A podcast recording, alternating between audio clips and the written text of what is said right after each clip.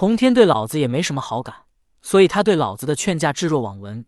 驾云便向着玉虚宫而去，老子驾云跟在童天身后。随后，他们很快便来到了西昆仑。昆仑山上云雾缭绕，看起来好一番人间仙境。童天驾云来到西昆仑玉虚宫上空，话都没说，直接释放出诛仙剑。诛仙剑一分为四，不停长大，化成四把巨剑。童天一挥手，四把剑刺向了玉虚宫，直接将玉虚宫刺穿。这股大力带动的狂风，直接将玉虚宫给轰塌了。元始天尊感应到童天和老子的气息之后，已经打算出来迎接了。可他还没出玉虚宫，玉虚宫便被童天用诛仙剑给毁了。玉虚宫轰然倒塌，狼烟遍地。元始天尊被搞得灰头土脸，他十分狼狈地走出了玉虚宫。玉虚宫，元始天尊根本就没设置什么防护阵法，毕竟没人敢在玉虚宫撒野。而且以前镇元子、陆压、王母都在昆仑山居住，所以什么修道者或者妖怪也不可能有机会来到玉虚宫。这才导致童天轻而易举的就毁了玉虚宫。元始天尊自知理亏，可他表面上却怒吼道：“好你个灵宝天尊，你居然敢毁我玉虚宫！”看我今天不只是元始天尊话没说完，老子便拦在二人中间道：“罢了罢了，今日还有更重要的事情要做，你们的事情先往后放一放。老子知道元始天尊去花果山的事情，现在童天毁了玉虚宫，也算是因果了结。老子也不能看他们真的打起来，就算要打，也不能当着他的面。元始天尊也不想与童天战斗，老子拦着他，便借坡下驴道：如果不是大师兄，今日我定。童天道：哦，你还想怎样？我没让你交出蚩尤残躯，仅仅毁了你玉虚宫，已经算是手下留情了。元始天尊故作不解道：“什么蚩尤残躯？”童天不屑道：“还在装糊涂呢？趁我离开花果山，你悄悄溜进去，真没想到你居然是如此小人！你真是枉为圣人！”元始天尊怒道：“你不要血口喷人！你有什么证据说是我做的？现在我与大师兄可是都看到你毁了我玉虚宫。”童天道：“要证据吗？果然你会如此说。”说罢，童天收了诛仙四剑。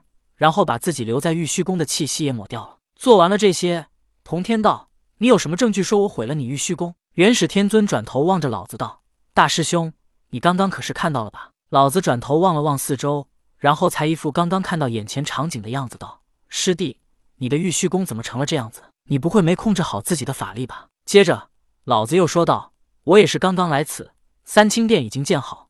我们作为道教三清，第一次开启三清殿。”我们三人必须都在场。第一次为三清归位，我们三人必须将灵石融入三清金身之内。元始天尊也不想与童天纠结那么多，毕竟他确实理亏了，所以他便直接说道：“大师兄，那我们现在就走吧。”但童天说道：“元始，你毁我花果山的山峰也就算了，蚩尤残躯你还想昧下吗？”元始天尊道：“我没证据你毁了玉虚宫，你又有什么证据说我去了你花果山？圣人都非常擅长以子之矛攻子之盾。”童天道。好好好，没有蚩尤脑袋，我看你要如何复活蚩尤。说罢，童天也不理会元始天尊和老子，驾云便向着八景宫而去。去八景宫，将灵石融入上清灵宝天尊的金身内，这是占便宜得到道教气运的好事。童天虽然不想与元始天尊和老子有过多牵扯，但有便宜不占，那不是傻子吗？而且现在道教已经立下，童天什么都不做就能获得气运，干嘛白白便宜元始天尊和老子呢？况且。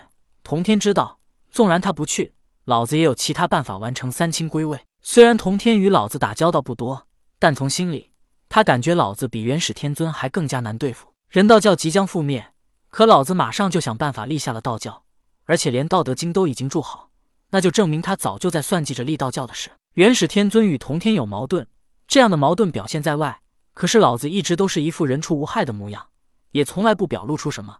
但童天可是知道。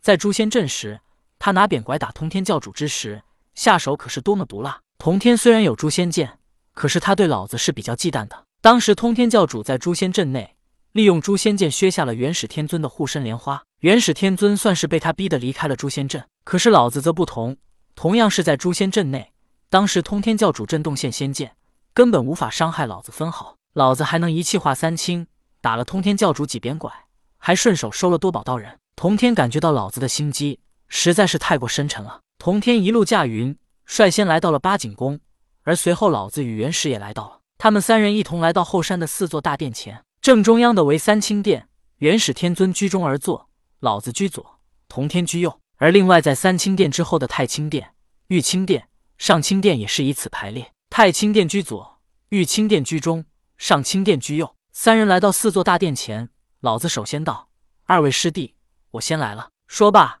老子身上光影一闪，一道虚幻的人影出现，涌入了三清殿之中的太清道德天尊的金身内。道德天尊的金身爆发出一道耀眼的光芒，光芒闪过，又一道虚幻的人影从道德天尊的金身上涌出，又涌入了旁边太清殿道德天尊的金身之内。元始天尊和同天有样学样，也分出了虚幻的灵识，进入了各自的金身内。光芒闪过。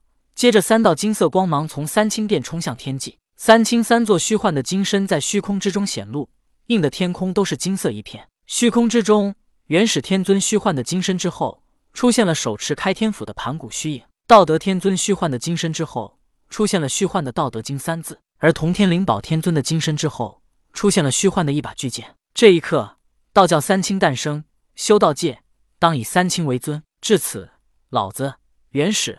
同天他们三人便能得到人们供奉的香火。